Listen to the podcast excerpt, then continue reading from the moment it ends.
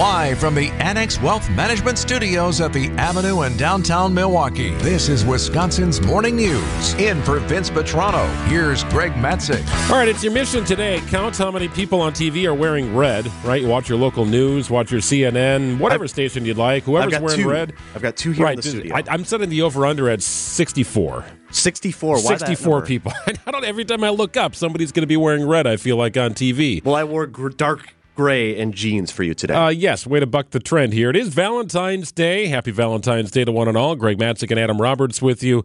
Balloons make for a great Valentine's Day gift, right?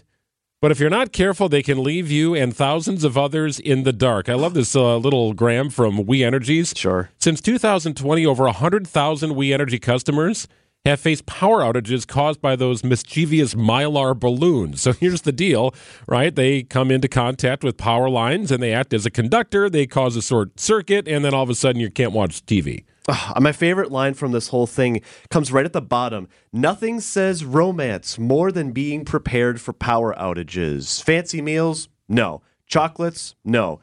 Extra candles, batteries, and a flashlight? Ooh, baby. We Energies reminds you to never release balloons outside. Make sure balloons are tied securely to a weight. Keep the balloons away from power lines and don't touch balloons entangled in wires. And uh, if you're looking for some alternatives, maybe you don't want to have a balloon left uh, lift off in your yard today. Maybe, according to We Energies, you could do something romantic and cook, cook a simple meal together, snuggle safely, buy a carbon monoxide detector for get, together, or assemble an emergency kit together. Nothing romance quite ain't says dead, baby. Romance, not at all. Happy Valentine's Day to one and all. Greg Hill's here. Happy Valentine's Day to Pancake. He's got the night in sports coming up after this. Time for a WTMJ Sports Update. Here's Greg Hill. Yeah, we'll start with the Bucks this morning hosting the Jimmy Butlerless Heat. 25 point lead for the Heat. Kevin Love tees up another three and sticks it. The beat goes on and a timeout from Milwaukee. You can hear the exasperation in Dave Koehn's call on WTMJ last night. The Bucks fall to the Heat 123 to 97. There were times when the Bucks at least cut it to single digits, but an offensive drought coming out of the half, confusion on the pick and roll constantly, the Heat just took off with it. Doc Rivers not thrilled with the defense. It's the first night that I didn't think we were into the ball like we've been in. I thought we backed up tonight. Uh, we reverted back tonight defensively. Not throw with the offense either. As bad as it looked defensively, I thought our offense was way worse tonight. I thought it started early. We were shooting 51% at halftime, and I thought we were playing uh, just awful offense. Yeah, the Bucks look to bounce back as they head to Memphis to take on the Grizzlies on Thursday, the last game before the probably well-needed NBA All-Star break. All right, how about some happy basketball? Back Kolek in the lane, Short, floater, short. aimed it again. He got his own rebound. Throws it back out to Cam Jones. He'll try That's- a three. oh, oh, my it goodness. In. ATM. ATM. They're always open.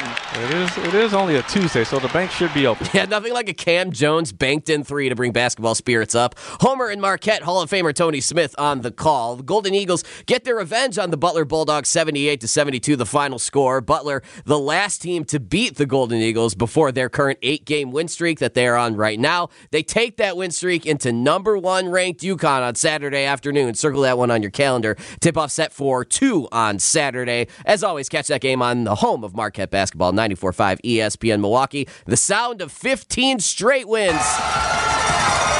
Yeah, those cowbells. The Admirals continue their record-breaking streak, beating the Chicago Wolves five to two on home ice last night. Taking a look at the standings, the Ads have a comfortable lead in the Central Division, a difference of 16 points between the Admirals and the second-placed Grand Rapids Griffins. 29 games left in the AHL regular season for the Admirals before the playoffs arrive. Let's ride this winning streak as long as we can. 15 straight wins is fantastic. The Admirals they head to Winnipeg to take on the Manitoba Moose on Saturday afternoon. Finally, pitchers and catchers they report tomorrow for the Brewers. Can you believe it? We have Brewers play-by-play man Jeff Levering coming up at 7:20 this morning. All right, Greg, looking forward to that. Well, overnight, uh, some interesting news here with uh, House Speaker Mike Johnson understanding what's happening here with the Senate passing a $95 billion foreign aid bill to Ukraine, Israel, and Taiwan. Will it get to the floor? That remains a question. Stephen Portnoy is going to join us coming up on the other side, along with some breaking news overnight. We'll have it after this.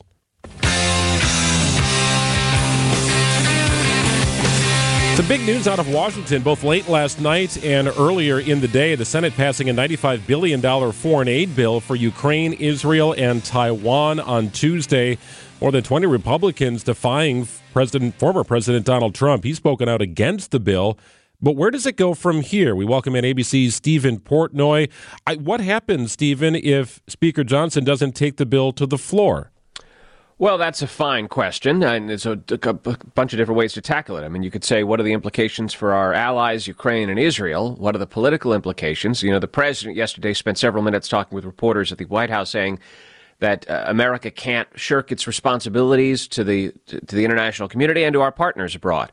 So th- that's you know what could happen if Congress doesn't act. Uh, wh- what will Speaker Johnson do? What will the House do? Is a completely separate question. And it really uh, gets into the inter-party dynamics and the problem that Speaker Johnson faces. You know, last night, there was a special election on Long Island, New York, to replace George Santos, the congressman who was ousted by the House in an expulsion vote. Well, a Democrat won which means that the Republican majority in the House is that much more narrow. In fact, now uh, Speaker Johnson can only afford two defections in strict party line votes. And just last night, in advance of the special election, on a single vote, the House of Representatives impeached the Homeland Security Secretary Alejandro Mayorkas. Again, a single vote, and it was the second attempt to get it done.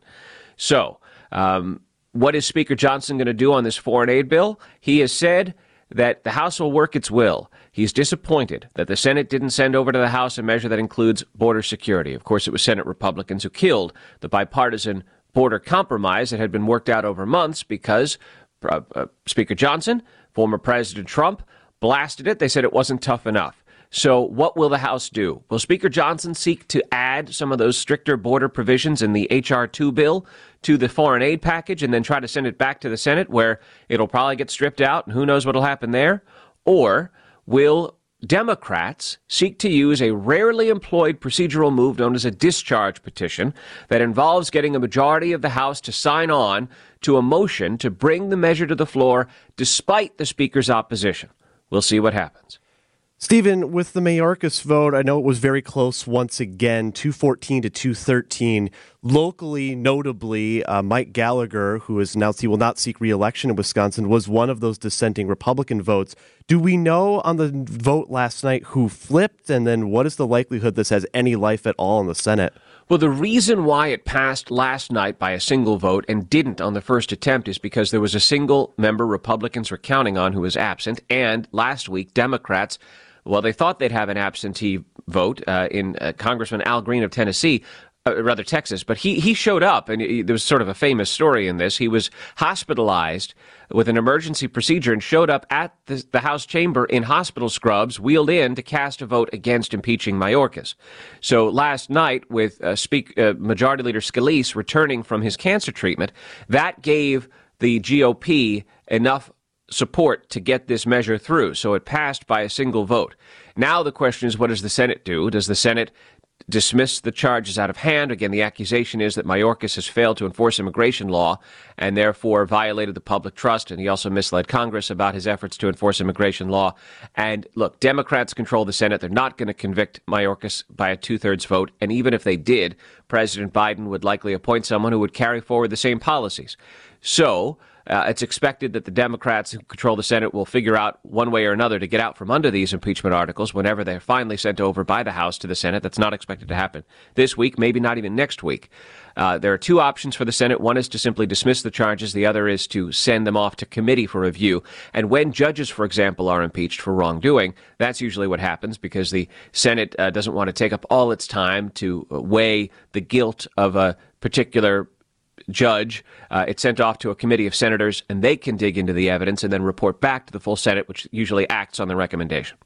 Interesting turn of events, to be sure. Stephen Portnoy, ABC News. Thank you, Stephen. You bet. Rough night for the Bucks, but the college teams hold suit, and the Admirals pick up their 15th straight win. Greg's got a look at sports at 645. So, Greg, we noticed during the Super Bowl a lot of movie trailers. Not uncommon to see this, but I, for whatever reason, it felt like there were more than usual this year. And one of them was a preview for the upcoming Deadpool movie, which is already setting records.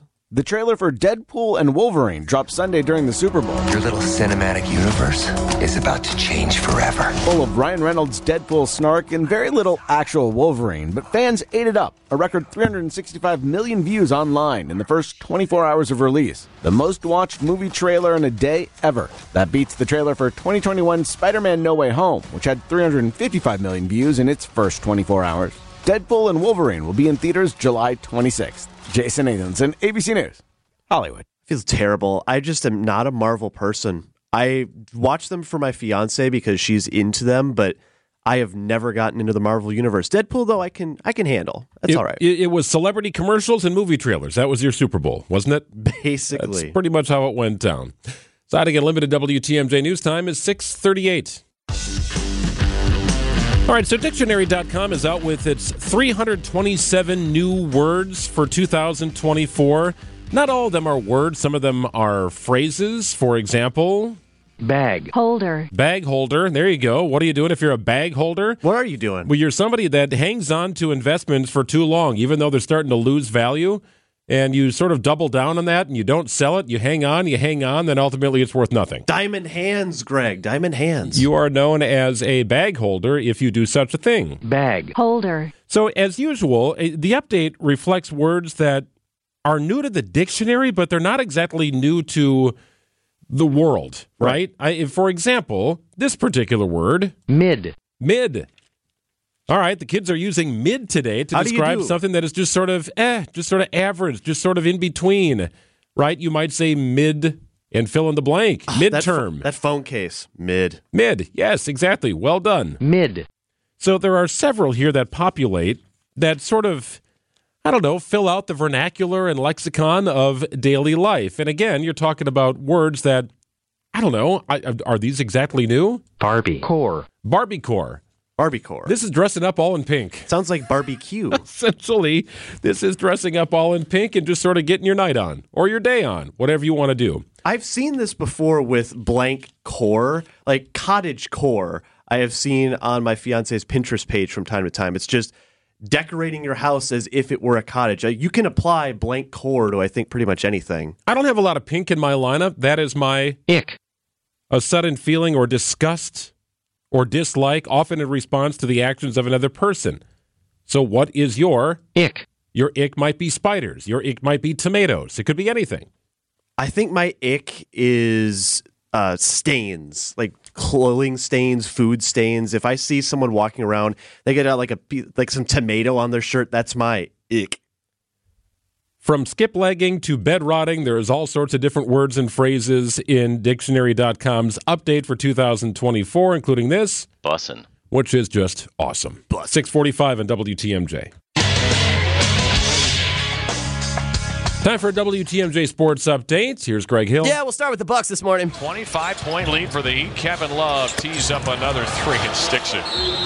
The beat goes on, and a timeout from Milwaukee. Yeah, not the best love message this Valentine's Day because the exasperation Dave's call really says that on WTMJ as the Bucks fall to the Heat 123-97. Now there were times where the Bucks at least cut it to single digits, but paired with an offensive drought coming out of the half, constant confusion on the pick and roll, the Heat just took off with it. Head coach Doc Rivers not thrilled with the defense. It's the first night that I didn't think we were into the ball like we've been in. I thought we backed up tonight. Uh, we reverted back tonight defensively. Yeah, but coach, what about the offense? As bad as it looked defensively, I thought our offense was way worse tonight. I thought it started early. We were shooting 51% at halftime, and I thought we were playing uh, just awful offense. Yeah, the Bucks look to bounce back as they head to Memphis to take on the Grizzlies on Thursday night, the last game before the much well-needed NBA All-Star break. All right, time for happy basketball. Kolek in the lane, Short, floater, he short. aimed it again. He got his own rebound. Throws it back out to Cam Jones. He'll try That's- a three. oh, oh, my goodness. In. ATM.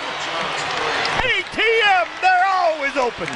It is. It is only a Tuesday, so the bank should be open. Yeah, nothing like a Cam Jones banked in three to bring your basketball spirits up. That's Homer and Marquette Hall of Famer Tony Smith on the call. The Golden Eagles get their revenge on the Butler Bulldogs, 78-72 the final. Butler the last team to beat the Golden Eagles before their current eight-game winning streak that they are on right now. Now, they're taking that winning streak into number one ranked UConn on Saturday afternoon. So circle that one on your calendar. Tip-off set for 2 p.m. on Saturday. As always, catch that game on home of Marquette basketball, 94.5 ESPN Milwaukee. The good basketball news continues as the 20th ranked Badgers beat Ohio State 62 to 54. Next up for the Badgers, they take on Iowa in Iowa City on Saturday. And what is the sound of 15 straight wins? Cowbells are ringing. The Admirals continue their record breaking winning streak, beating the Chicago Wolves 5 2 on home ice last night. Taking a look at the standing ad- standings, Admirals have a comfortable lead in the Central Division, a difference of 16 whole points between the Ads and the second place Grand Rapids Griffins. Now 29 games left in the AHL regular season for the Ads before the playoffs start. We'll ride this winning streak as long as we can. 15 straight wins, just absolutely fantastic. Next up for the Ads, they head to Winnipeg to take on the Manitoba Moose on Saturday afternoon. Yeah, no doubt. Uh, the Admirals in Marquette and Wisconsin. Bussin'. No doubt about that. Unfortunately for the Bucks last night, Ick. that's just kind of how it goes. 648 on WTMJ.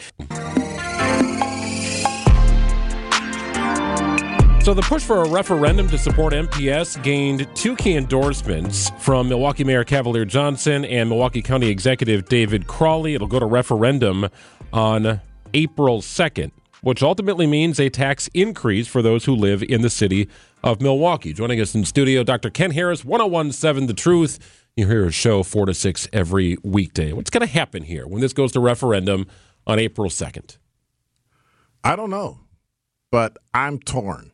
I'm tired of giving MPS money. I'm tired of not being good stewards over what we've already given them. Um, you could save some of that money by lowering the raise you gave the superintendent.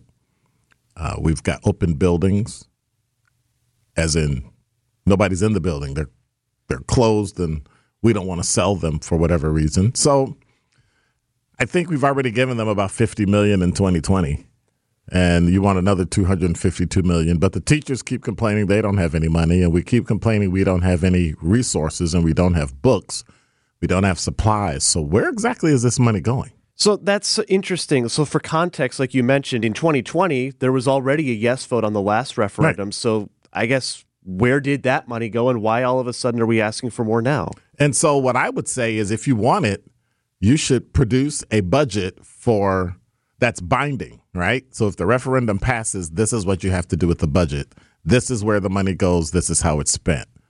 We do the budget first then do the referendum so we know where that money's going. Because the last time they said it in terms of doing what they were supposed to do it went to teacher salary and i understand it but then tell me up front don't don't surprise me not to mention all the covid money all the money from the state all the money from the feds where'd it go And meanwhile, enrollment is down. Teachers, Right.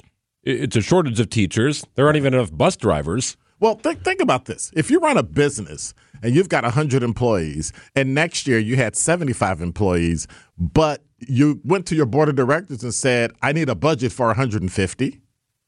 Like, well, well, how?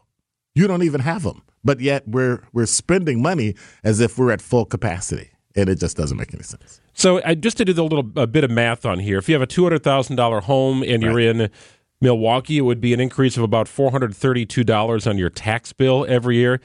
That is not insignificant for some, I'm sure. That's about a 10% tax increase. Yes, it is a significant. If you look at it from a percentage standpoint, some people, sure, whatever, it is what it is, and they'll go on and pay for it. Maybe they have children in MPS. Maybe they believe in it and are happy putting on uh, additional funding for MPS. But others, I think, are going to throw their hands up and be like, "What? What are we doing here Right. again?" Right. Right. So I'm, I'm, I'm very curious. I, I don't know if it'll be a split vote in the referendum. Uh, clearly, the uh, city leadership is behind it and, and asking voters to raise city property taxes, ultimately to provide MPS with that 252 million. Uh, but they've got about a month and change here to, you know, get behind what they are supporting and try and get this thing to pass with a yes. I'm skeptical that it will. I love the fact that you said get behind, right? Get behind the MPS tax increase, get behind the 2% tax increase, get behind, like at, at some point, homeowners are going to give or they're going to move out. I was going to say, so what do you think that line is for people? know. And we haven't even started the common council increase, where it's what, 15%? Like, what exactly are we doing? Are we being good fiscal stewards?